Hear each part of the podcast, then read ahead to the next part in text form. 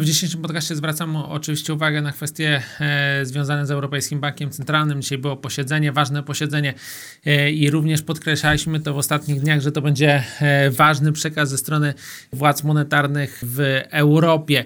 I tak się okazało, rzeczywiście mieliśmy silny przekaz ze strony Mario Dragiego i jego współpracowników.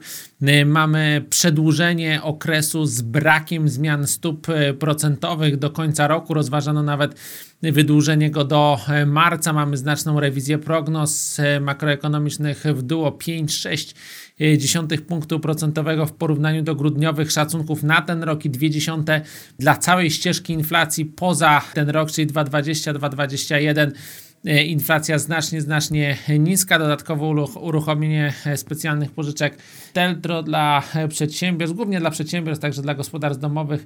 Więc ten pakiet stymulujący jest bardzo, bardzo silny. Mamy też spadki euro-dolara w okolice poziomu 1,1250. To są, no jesteśmy blisko dwuletnich minimum, dosłownie 30-40 pipsów. Także, tak jak mówię, ten przekaz był silny. On był, można powiedzieć, w jakimś stopniu niespodziewany aczkolwiek zwracaliśmy uwagę w ostatnich komentarzach, że rzeczywiście to jest możliwe że to wywołałoby presję e, na euro. Co dalej? Co dalej? Wydaje się, że, e, że jutrzejsze dane ze Stanów Zjednoczonych mogą być jeszcze ważne, gdyby były e, bardzo dobre, wzrost wynagrodzeń w okolicach 3-4%, inne parametry z rynku pracy w Stanach Zjednoczonych korzystne, to możemy mieć do czynienia z zejściem w okolice 1,12 na głównej parze walutowej, czyli tak jak mówię, dwuletnie minima, a do tego mamy oczywiście na parze dolar-złoty coraz wyższe poziomy 3,82.